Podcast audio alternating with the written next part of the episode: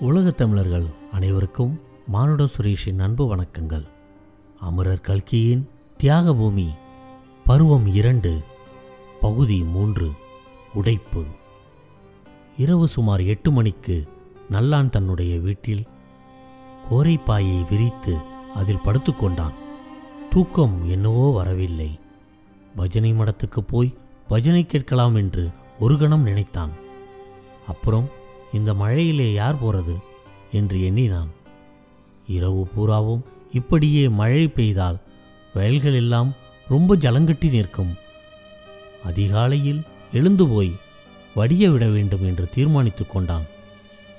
ஆனால் வாய்க்கால்களில் ஜலம் ததும்பிக் கொண்டு போய்க் கொண்டிருந்ததால் எப்படி வடிய விடுகிறது என்ற யோசனை உண்டாயிற்று.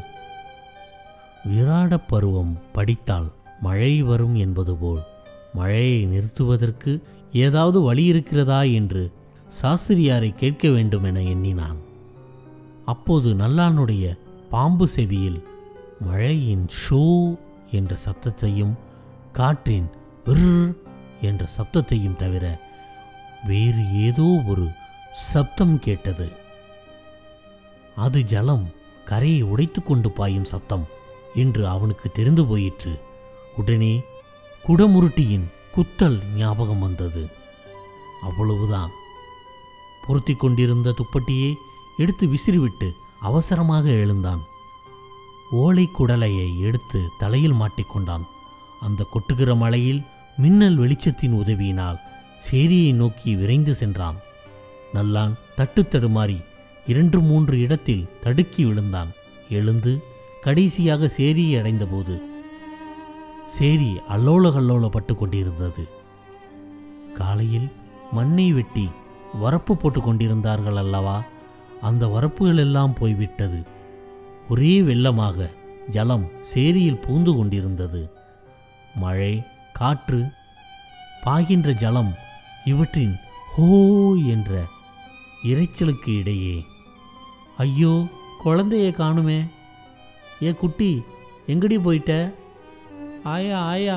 ஐயோ ஆயா போய்விட்டாளே. அடே கருப்பா மாட்டை அவிழ்த்து விட்றா.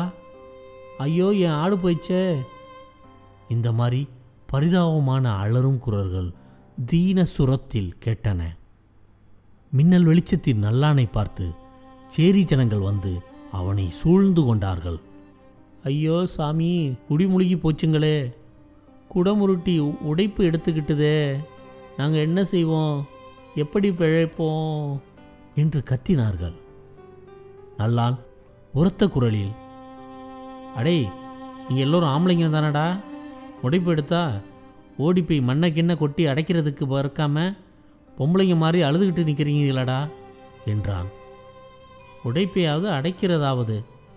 இட்டு ஆள் அண்ட முடியாதுங்க. அவ்வளோ பெரிய உடைப்பு சாமி என்றான் தலையாரி வீரன். குடிசையெல்லாம் விழுந்து எல்லாம் பாழா போச்சுங்க. இனிமே உடைப்பை அடைச்சி தான் என்ன பிரயோஜனம்? புள்ளக்குட்டிகளை காப்பாத்துறதுக்கு ஒரு வழி சொல்லுங்க என்றான் இன்னொருவன். புள்ளக்குட்டி போனாலும் பரவாயில்ல ஆடு மாடெல்லாம் இருந்த இடம் தெரியலங்க என்றான் மூன்றாவது ஆள். இப்படி இடி முழக்கத்துடன் பளீர் என்று மின்னிய மின்னலின் வெளிச்சத்தில் நல்லாளுக்கு முன்னால் ஒரு கனப்பொழுது தோன்றிய காட்சி அவனுடைய நெஞ்சை பிளப்பதாக இருந்தது. கொஞ்ச தூரத்தில் குடமுருட்டியின் கரை உடைத்துக்கொண்டு ஜலம் ஒரே நுரைமயமாக பாய்ந்து கொண்டிருப்பதையும் சேரியெல்லாம் ஜலம் புகுந்திருப்பதையும் குடிசைகள் இடிந்து விழுந்து கொண்டிருப்பதையும் பெண் பிள்ளைகள் பிள்ளை குட்டிகளும் அலறுவதையும் அவன் அந்த ஒரு ஷன நேர காட்சியில் கண்டான். அவன் உடனே ஆவேசம் வந்தவனைப் போல் அட பாவிங்களா தடி பசங்கள் மாதிரி சும்மா நிற்கிறீங்களடா இன்னும் கொஞ்ச நாளி போனா அத்தனை பேரும் வெள்ளத்தில் போயிடுவார்களே. ஓடுங்க ஓடுங்க. பொம்பளைங்களை எல்லாம் சேர்த்து பிள்ளைக்குட்டிகளோடு அக்ரகாரத்துக்கு ஓட சொல்லுங்க என்றான்.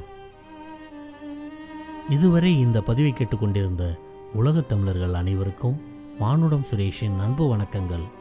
அமரர் கல்கியின் தியாக பூமி வளரும். நன்றி வணக்கம். வாழ்க வளமுடன்.